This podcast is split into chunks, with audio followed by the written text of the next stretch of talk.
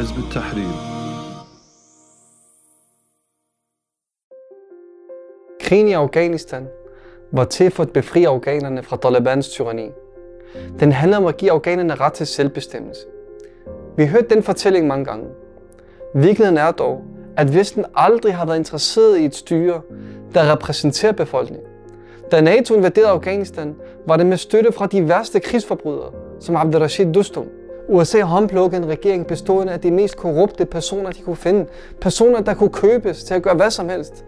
Folk som Hamid Karzai, som næsten ingen afghaner havde hørt om, men som amerikanerne besluttede skulle være Afghanistans præsident. Folk som hans bror, Ahmad Wali Karzai, der var CIA-agent, og fik posten som guvernør. En mand, der var berygtet for at være en af Afghanistans største og mest brutale narkobaroner.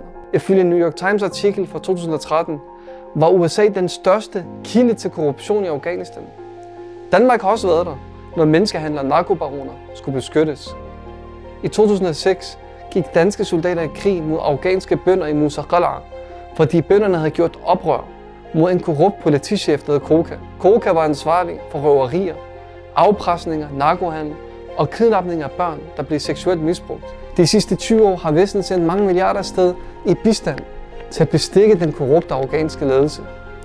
Derfor så vi den afghanske regering kollapse som et korthus, så snart USA havde trukket sig ud, for den var forhat af befolkningen, lige så forhat som NATO-styrkerne var.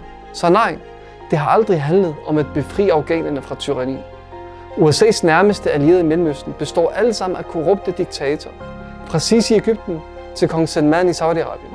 Tyranni er netop, hvad Vesten ønsker, for så snart tyrannerne falder og befolkningen bestemmer, der vil Vesten miste al deres indflydelse. Der vil muslimerne med Allahs tilladelse etablere en islamisk stat, der afspejler deres værdier og smide kolonimagterne ud. En gang for alle.